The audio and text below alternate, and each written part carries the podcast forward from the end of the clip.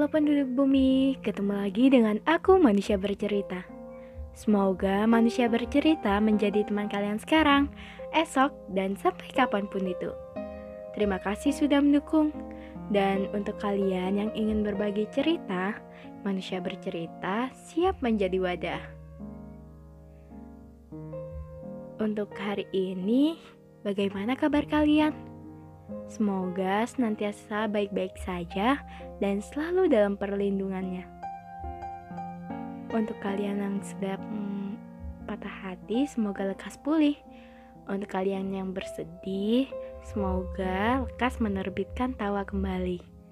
Dan untuk kalian yang bingung, gak tahu harus ngapain, semoga hari-hari kalian lebih bermanfaat bagi orang sekitar setiap harinya. Oke, Manusia Bercerita akan memulai podcast kali ini. Di podcast kali ini, Manusia Bercerita akan membacakan cerita tentang Milna. Nah, Milna ini mengirim pesan untuk Manusia Bercerita. Dia curhat seperti ini. Selamat mendengarkan.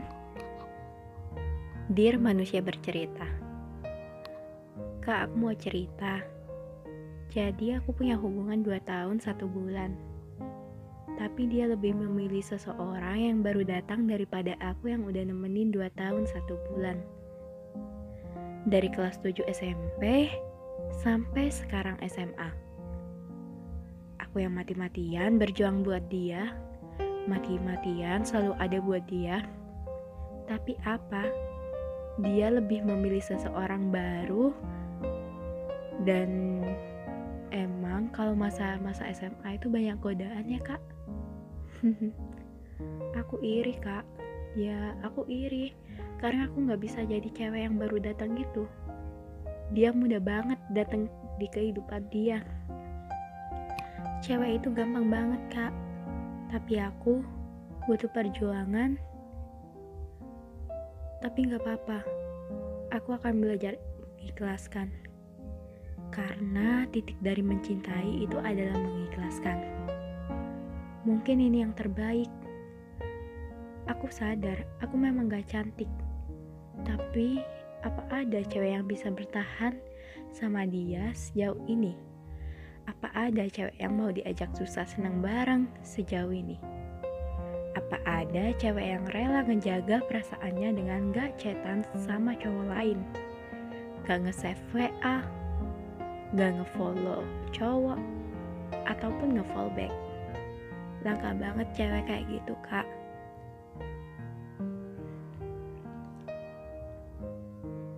Aku lanjutin ya, Kak, karena gak cukup nulis pesan di sana. Hmm. Gak apa-apa, Kak, aku kehilangan dia. Tapi dia kehilangan orang yang mencintai aku. Dan aku hanya kehilangan orang yang aku cintai. Aku belajar dari luka, karena lukalah yang mendewasakan aku. Mungkin ini yang terbaik. Tuhan cemburu karena aku terlalu berharap pada penciptanya, bukan padanya. Aku ikhlas, sangat ikhlas. Aku gak bakal pernah ganti dia sekalipun dia ganti aku. Dia terakhir buat aku. Kalaupun emang jodoh, apapun caranya pasti kembali.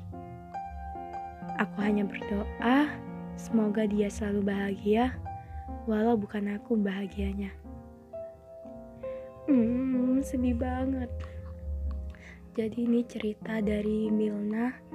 Kalau dilihat-lihat, kisahnya tuh sedih banget. Jarang loh ada cewek yang kayak Milna, yang udah disakitin tapi masih bertahan. Tapi ini gak baik juga.